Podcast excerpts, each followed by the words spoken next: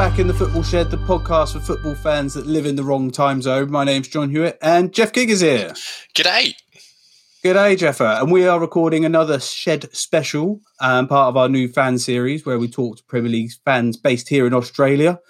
And today we're talking Spurs. You excited, Jeff? You ready to talk Tottenham Hotspur? I am. I'm pumped. I feel like I am getting my pick of the bunch. Rod, you know, we only do these with two of us, Jon, and, and Rogers. Uh, he's done some corkers, but I had my hand up for Chelsea. I had my hand up for Spurs, and I'm thoroughly thrilled that I'm on this one. So, um, yeah, I'm looking forward to it. Excellent. And tonight we are joined from with Paf from the Oz Spurs Supporters Club. How you going, Paf? Oh, I'm very well, thanks, gents. It's good to be here. Excellent. Thanks for coming on. Um, just for before we get into it, tell us a little bit about the Oz Spurs supporters group. Um, what's your role within the group? Uh, I'm the Oz Spurs president, so whenever anyone walks into the room, they have to say uh, "Hola el presidente," which is important. um, Excellent. We, we've been around uh, since 2003. Um, at that time, it was it was pretty difficult to watch football over here. You know, you were lucky to get one game a month. Um, and, you know, we'd meet up in dark and dingy pubs all over the country um, to do that. And, you know, over the years, we sort of became stronger and bigger and became a national organisation. Um, we still have regular get togethers. I mean, obviously not down in your neck of the woods at the moment, but we had we had people out in Brisbane and in Sydney um, over the weekend, you know, and people get still get together regularly. Um, and every year we have a, a, national where, where we come together from all over the country in, in one city and drink beer and talk rubbish about Tottenham. Well, that sounds great. And so you have chapters all over Australia. Yeah, we do. We have uh, we have large chapters in Perth. Um, we have Melbourne, Sydney, Adelaide. Um, we've also got in some of the smaller cities in Newcastle, which is near to where I'm sitting in my car now. Um, Cairns. Um, and uh, we've got we've got a chapter up in Darwin which basically consists of two people that are out watching Tottenham all the time. So I love it. That's awesome.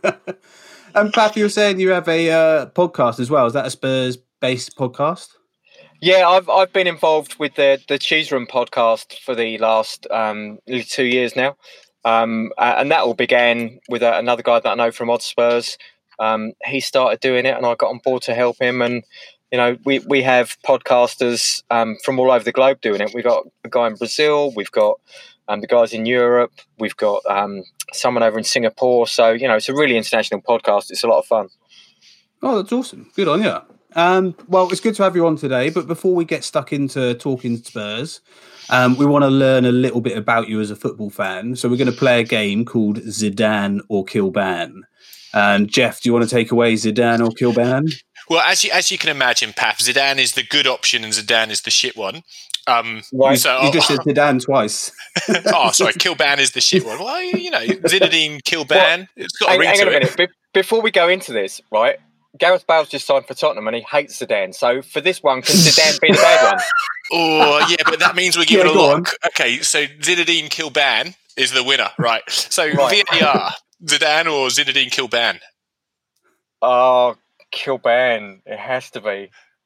It's it's uh, it's it's something that you know it's a necessary evil, but you know after Son's goal was ruled off, uh, Kane's goal was ruled offside because Con's, Son's little foot was offside. It was just yeah, it's it's a nightmare. It's yeah, it's got to go. Really, it's got to go. Do you think it's getting better? Um, I think that the, the problem is is not necessarily about the technology; it's about the, the application of it, um, and, and that comes down to people. So it's still people making the error.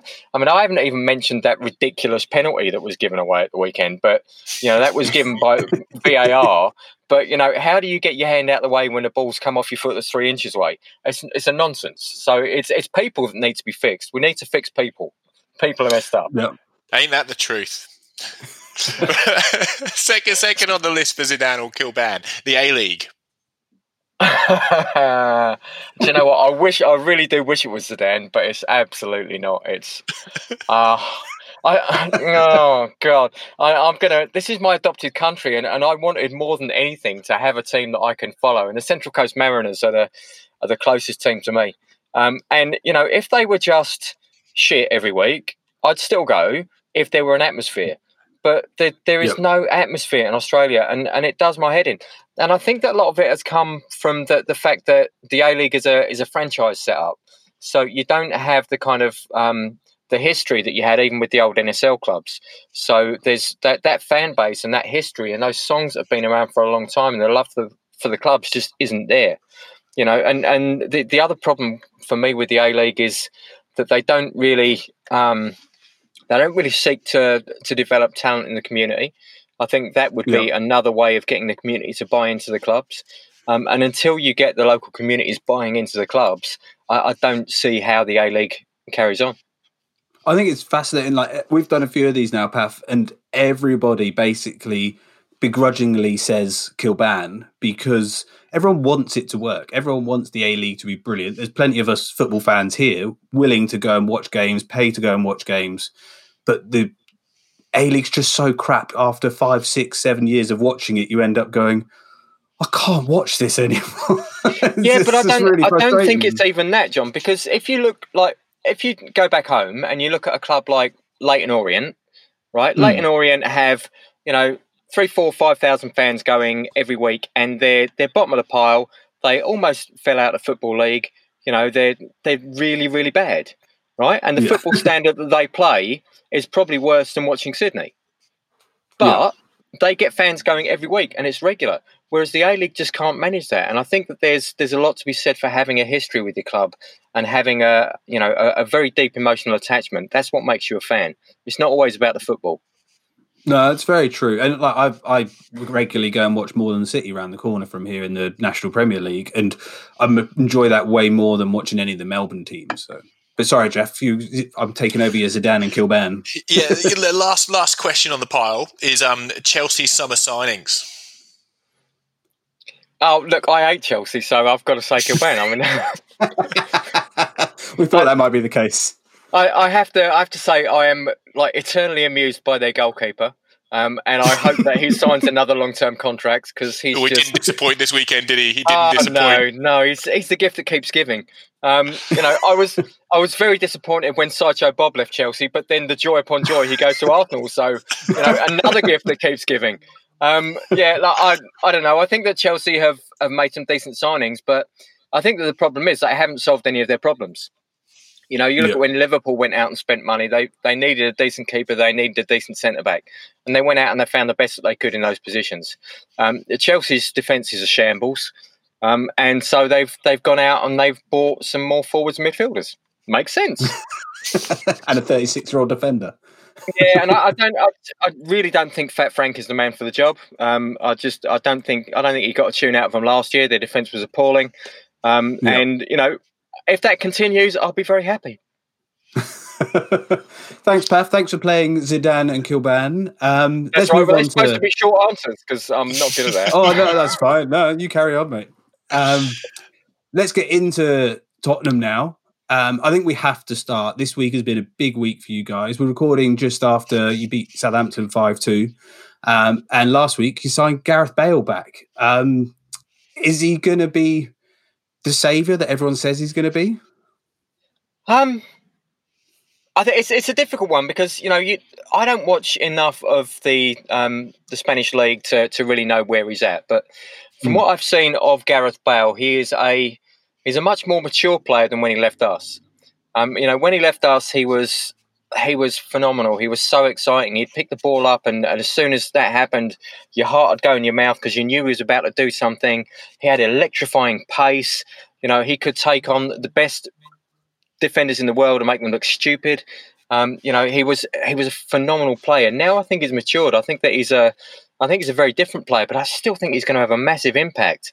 And and as a statement from from a club, you know, to to bring a a, a truly world class player like Gareth Bale back to the club, I mean that that says we're we are trying to do something here.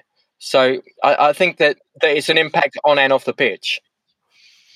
Yeah, I was going to say it's a very strong backing of Jose. It's uh, it's Daniel Levy going, yeah, we're going to back you. We're going to put some money behind this. Um, and the idea of a front three of Son, Kane, and Bale is quite incredible, really. Oh, there's there's defenders up and down the Premier League. There's the backsides are twitching over that. yeah, and of, and of all the seasons to have kind of that much talent and pace, it's a it's a season where there's you know very few good backlines in the Premier League. Uh, I mean, what a great opportunity to score a bucket load of goals all season.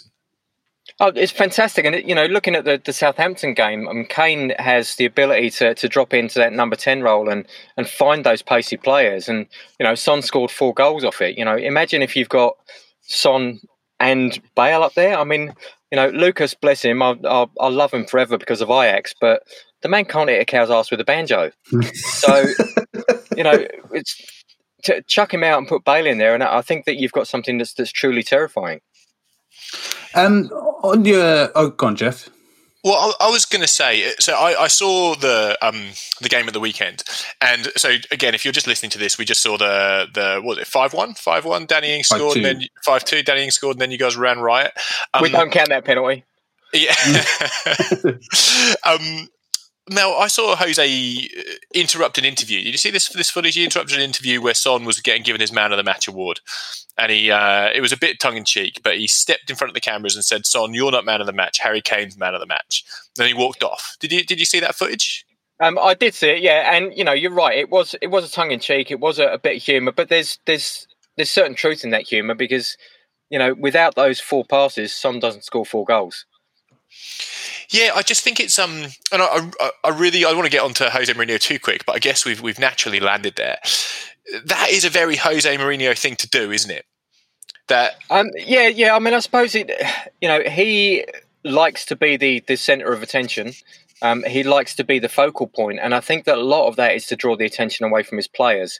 Um, and and I think it's you know very much a case of pick on me and leave them alone.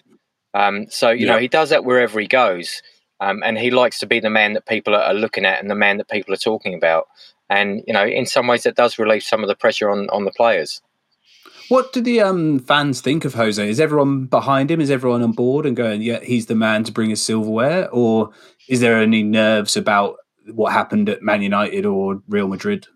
Well, I, I, I when he first came in, um, was was really dubious um, about him. Mm. I, I, was really unconvinced because of the the Man United debacle, um, and, and, I really didn't know whether he what he was going to do to the club. I mean, we'd we'd had these wonderful swashbuckling years under Pochettino that you know fell apart after the Champions League final, and you know you looked at someone like Mourinho and go, well, you know, are we going to go back to you know sitting back and, and playing boring, boring football? Because I don't want that, um, and I don't want to scrape out one 0 wins. Having having watched the All or Nothing documentary, I think that mm. you know a lot of fans now have a, a, much deeper respect for Mourinho and what he's trying to do. To the point that I actually want to correct you both and tell you it's Jose and not Jose. Oh, you know you're right. No, you are right. but yeah, I mean, I, I, think that, that the All or Nothing um, documentary has, has, shown a side of him that um, you know that maybe as Spurs fans um, we needed to see. Um, and, and yeah. I think that, that if he goes on winning games this year, then you know I think that that's at the end of the day as a fan, that's that's mostly what matters. You want to see your team winning and doing well, um, and preferably doing it without boring everyone to death. Yeah, so there's a there's a um, you know if you talk to talk to Man United fans, there's a there's a complete divide between whether he was a success or a car crash you know?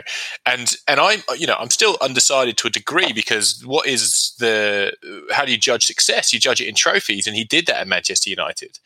So that would that if he won trophies at spurs would that be a success? Uh, put up against the last few years you put you said there were squashbuckling years. I agree. The the excitement the fun the pleasure you had of pochettino you know that that kind of surge of spurs as an actual force in this world was phenomenal to watch. Now that does that count? You know, what would you prefer? Would you prefer that surge or would you prefer Mourinho style football but a trophy at the end of the year? Um, it's it's really really difficult because it's been a long time between drinks. Um, and you know, it's it really is about time that that a club of our stature should have some silverware. Um, so you know that that is that is really important, and we all want to see it, and we all want to feel the buzz of winning something. Um, but those there's a certain there's a certain style that you want to see at Tottenham. There's a, you, you want to you want to be excited. You know, we don't want to be Burnley. We we we want to be excited. We want to watch great players play great football if that comes off the back of fantastic blistering counterattacks, then yeah, okay, I'm into that. Um, but I don't want to be turning into, you know, your your Boltons. I don't want Sam Allardyce coming in and you know scoring a set piece and that's it. That's all we've got. So yeah, I mean, it, there's a balance to be found, um, and you know, there's people paid far more money than I am to to understand what that balance is. Um, and, and I just have to be here and go. I hope to fuck we win something. I um as a Man United fan, Paf, I should uh, say that I'm not the biggest Jose Jose Jose fan, not Jose. um, but I can tell you, it won't be boring over the next year or two, however long it lasts, because uh, it's always entertaining having him in the club. Um, moving on to the a few more of the signings you've bought this year. So Bale's come in, which is extremely exciting. You've got Højbjerg, Doherty, and Reguilon. Is that his name? This left back. Yeah, um, Reguilon. Really? You have to have phlegm in your throat to say his name, apparently. um, are you one? Are you happy with the signings? And two, do you need any more before your your squad's complete, or you kind of you think you're there? Um, I think that uh, that there's been some really good signings. Um, I haven't been convinced by Højbjerg yet, um, but you know we'll see. He's, he's new to the role. Um, Doherty, I think, is is a fantastic upgrade on Aurier because Aurier was an absolute liability. Um, you know, he could be amazing going forwards, but you're a right back. You need to know how to defend. Um, ben Davies has the opposite problem. He's a fantastically defensive left back, um, but he hasn't got an attacking bone in his body. So um, Reguilon will, um, you know, he will give us that attacking option down the left hand side. Um, and you know, hopefully, it sees Jose dispense with this ridiculous lopsided formation that he's persisted with for the last twelve months. Um, you know, and, and, you know, we may see a I don't know if we go to a three at the back or you know what it looks like, but but I do think that if you're going to buy those kind of players, those kind of attacking fullbacks, then you're buying that for something that you have in mind. You're buying that for a system that you have in mind. I think I'd still like to see another centre back at the club. Um, yeah. Uh, Davinson Sanchez, I thought had a fantastic first season playing with with Jan and Toby, but uh, since then he seems to have really fallen off the planet. Um, you know, some of his decisions um, in the last week, you know, uh, were just really, really poor. Um, and, and, you know, I, I, think we need someone who's better than that. What did you think of the Holberg signing? Højbjerg, um, like, I said, the Cheese Room podcast has people from all over the world, and the Danish bloke would kill me if I said Holberg. Um, so I, I, think that he's an interesting one. I don't think he's um, I don't think he's an out and out defensive midfielder. I think at Southampton he played in in a different way than than he's being asked to at Tottenham. Um, you know, if you look at the, the game against Southampton, Winks was the one that was sitting the, the deepest, um, which surprised me. Um, so I, I, think he's I think he's definitely good enough. I think he'll do a job for us. I think he's just got to settle into um, you know, how Mourinho wants him to play, and that's going to take a, a few weeks. So, you know, we have to do what football fans generally don't and be a bit patient with him. I think. On um, another player in the squad that I really really like is Dele Alli. I've talked about him for years, and I've always rated him as a player that is a bit better than he's given credit. He's cleverer than people give him credit for. Um, he spots a little pass or a little flick through that other players don't see. But it seems this week that he may be on the way out. Um, one, do you know anything on what's happening? And two, will you miss him if he goes? Um, well, De- Dele Alli, I think, is um, you know, apart from his problem with bounty bars, you know, I think he's a he's an amazing player. Um, and, and, I think that he suffered um, quite a lot in the last season of Pochettino, where he was asked to play in a, a position that really didn't suit him. You know, Alli is at his absolute best when he's playing up front with Kane and he can just go beyond Harry Kane and ghost into that back post. And, you know, he's scored some really important goals for us doing that. Um, I don't think he's finished. I think that, that Mourinho wanted him, um, you know, at Man United. I think that, you know, Mourinho admires him as a player. Um, but I do think that potentially what's happened is that, um, you know, Alli's had a, a hot temper moment and said something stupid. Um, mm. And you know, Mourinho is not the kind of guy to just let that ride. So you know, I think that that he may be sin bin for a little bit. Um, and you know, when you have some some great players like Alli, you're always going to get people coming in and uh, and wanting to buy him. And it's no surprise that someone like PSG are going, you know, we can we can bring you over here, and you can you know you can have all the croissants you like, and you know play in a nice play in a nice slow league where you don't have to do much running. Sounds quite nice. No, doesn't yeah, I've, I've got a question for you. So we did the we did an interview with the guys from the Chelsea um, fan club yesterday, or at least chronologically yesterday. Uh, well, I hope you washed your hands. well, they made a comment. Uh, they, they weren't they weren't too derogatory. Off. I mean, I'm sure you listened to the interview. They were they were quite quite pleasant towards you guys. But we, were, we were talking about the new Chelsea stadium, and um, they made a kind of a bit of a flippant comment about you know club finances being uh, stretched in a time where you can't have fans in. I wanted to kind of ask you directly whether there was um you know, obviously your new stadium cost a lot of money, and that wasn't all money that came from your bank accounts. There was, there was, you know, bank loans and debt that was applied to the club. So without fans in, without the the corporate income that that brings, has that put you in a in a more pressured situation? I think that, that every club is in a pressured situation without fans in. Um, but but then the, the fans in, in the majority of, of Premier League clubs at least are only a fraction of the income. Um, I mm. think that, that for for Tottenham, that the business model for the stadium was based on not just getting fans in the door, but keeping them there for longer. Which is why you have all the great facilities there, you know. Which is why the bars are not ridiculously overpriced, you know. So it's about getting you in there early and keeping you there. Um, and I think that that makes a, a big impact on you know on the club's operational finances. As far as the, the stadium um, is concerned, and you know, I'm no financial expert, and I certainly haven't had Daniel on the phone to me. But it's a it's a lo- it's a long term structured loan, so I don't think there's any issues with that. And it's the kind of loan that basically they just pay a bit of interest and then restructure it again in 12 months anyway. So um, you know that that's a long term project, and I don't think that that has necessarily put any operational dent. But you know, certainly the the whole lack of fans in in the building. You know, it, it, keeps people away from the tours. It keeps people away from the skywalk. It keeps people away from the shop, from the bars, from the cafes, um, from the imaginary cheese room. You know, all these things are um, you know are, are, missing from the the club's bottom line now. And, but that's the same for everyone. I mean, you know, Man United have a you know a, a very big stadium, you know, slightly older and not as pretty. But you know they have a very big stadium, and they would be taking a hit. Everton are, are trying to get a, a new stadium together, and you know they would be looking at a similar sort of structured deal with with their finance. I think so. You know, it's certainly not just Tottenham. Um, on the new stadium, have you had the chance to go?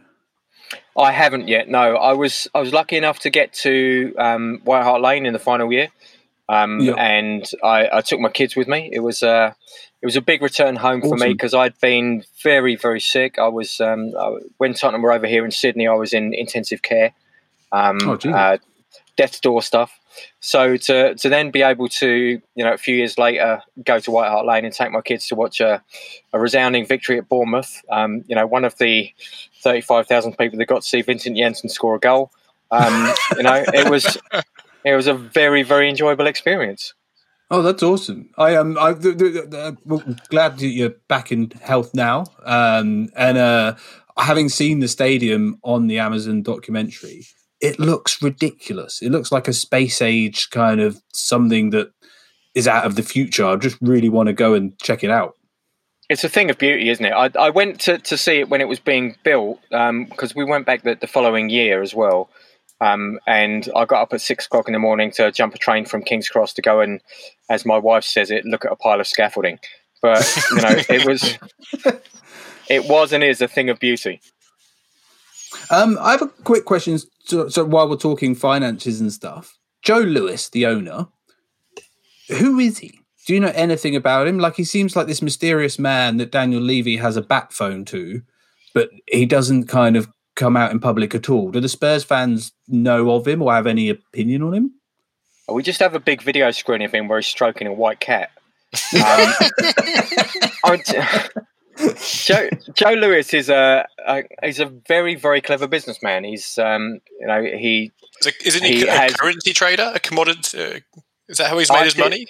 I think Joe Lewis has has made money in, in many different ways, and some of them are maybe not the um, the most savoury of, of deals. Um, but you know, he's he, he doesn't really have much to do with the club. You know, ENIC is the company that owns the club. Joe Lewis um, is the, the major shareholder in ENIC, and Daniel Levy is there to do the day to day running, and he's the only one that we ever really see. If you showed me a picture of Joe Lewis, I wouldn't know who the hell he was. Yeah. And, and what do you think of Daniel Levy?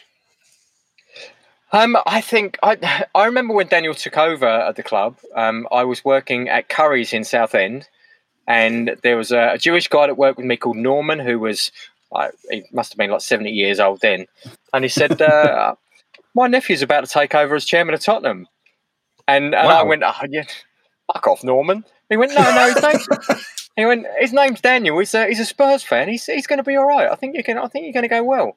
Um, and and that was that was the first I knew about. And six months later, it happened.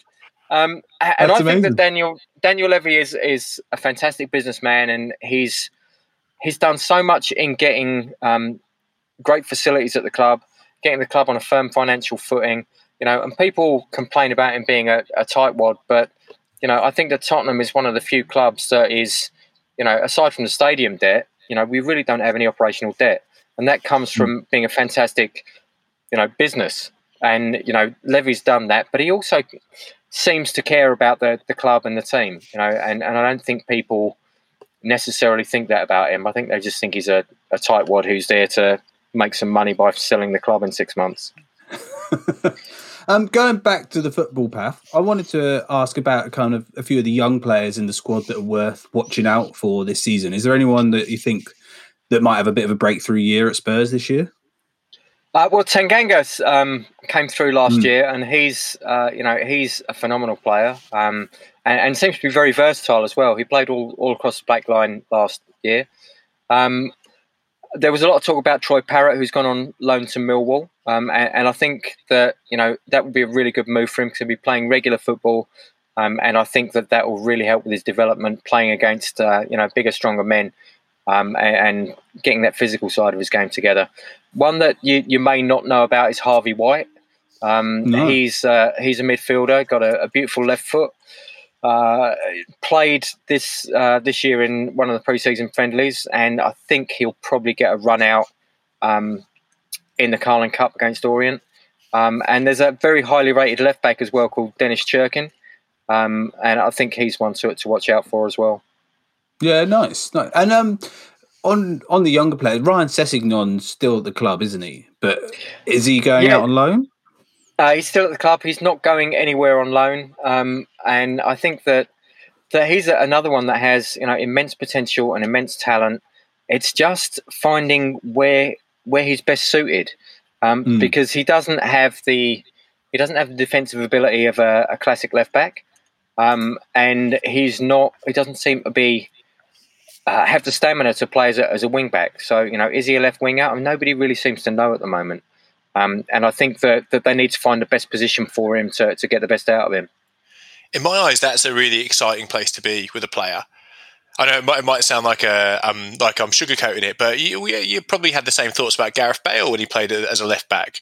I had the same thoughts about Seamus Coleman when he came on the scene as a right back and he had his debut, got man of the match, and didn't play again for six months because he couldn't defend but the future for players like that are they you know they learn the bread and butter of their trade but their natural ability will will mean that they far exceed those who play in their position more organically so i think that's quite an exciting spot for Sessegnon.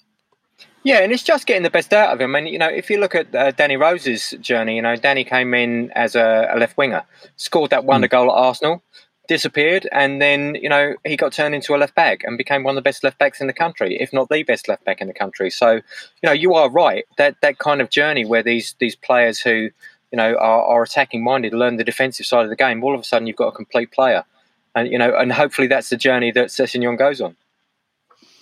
Awesome. Um, Paf, thanks so much for talking to us about Spurs. We're going to go on to our final three questions in a second. Um, but before we do, if anyone wants to listen to the Cheese Room or get involved with Oz Spurs, what's the best place for them to go? Um, so Oz Spurs is really simple, ozspurs.com, um, and all the, the links to different chapters can be found there. Um, we've taken the opportunity during COVID when everything's got quiet to rebuild the website. So, you know, we're, we're going through all that process at the moment, and we'll shortly have nice. uh, a shop coming up with some fantastic merchandise that we've been working on. Um, you can also get in touch through uh, through Facebook. There's uh, each chapter has its own group on Facebook, so you can find out all the information about what games are being shown where through that. Um, the, the, cheese room is really simple. I'm sure, like yourself, you're on just about every podcast platform that you can possibly be on. Um, we like to think of ourselves as podcast whores. Um, so Acast, um, Podbean, um, iTunes, Google Podcasts, Spotify, um, you know, and we're also on, on Facebook and Twitter, and you know, we, we try to have a good laugh. Awesome, good one. Um, now, this is your final three questions where you just get one word answer, maybe two word. What is your final league position going to be this season? Fourth. And if you had to pick one player from the Spurs squad to watch out for this season, who would it be? it's got to be Gareth Bale, hasn't it? thought you were going to say Eric Dier. Um, I love Eric um, Dier, and Eric Dier loves me. Did you? No, okay, sorry, Jon. I'm going to interrupt these last three questions. Did you love on. Eric Dier more before or after he jumped into the stands and, and lamped someone? Um, he didn't actually lamp someone, but I mean, I, I, think that that situation is like if that's your brother getting abused, yeah, right. You you can't stand there and just go, oh no, carry on. You know, it's it's ridiculous. I mean, you know, as a man, that's what you do. As a professional, you can't. Um, but yeah. I loved Eric Dier way before that. I, I think that my love for Eric Dier grew incredibly strong when he took Sergio Ramos out. Um, when he yeah, when he slid in and just absolutely yeah. smashed him, and then turned around and went, "What?" That's the Eric um, I love. Yeah, no, I've, I've got a lot of time for Eric Dier. Not sure if he's a centre back, but I've got a lot of time for him. Um, uh, the last question, Paf, is in the not Spurs related one who is going to win the Euros next season? Oh, yeah. That's um I don't even know if they're going to happen. I know. uh, well, look, I know that Australia aren't going to win them. Um, you know, they can get in the Eurovision Song Contest, but I don't think they'll get in the Euros as well. They might win Copa um, America next year. Uh, yeah, look, there's every chance of that. Um, Brazil aren't much at the moment, are they? Um, I don't know. I, I, think that England have uh, have always got an outside chance in these kind of things, and you know, I I would love that to happen. That would be almost as good as watching Spurs win the FA Cup. Um, uh, I think that you know you, you, probably you have the usual suspects of, of France and Spain that you, you need to watch out for, but uh, yeah, why the hell can't England win it? Yeah, let's let's say England. Love yeah, it. good on you. Um, thanks so much for your time today, Paf. Thanks for talking to us on the Football Shed. Um, thanks for everyone at home listening. As always, if you want to get in contact or ask us questions, um, just head to footballshed.com or you can search Football Shed on Facebook or you can email us at footballshedpodcast at gmail.com. And we'll be back very soon with another Shed special. Thanks, everybody. See ya. See ya.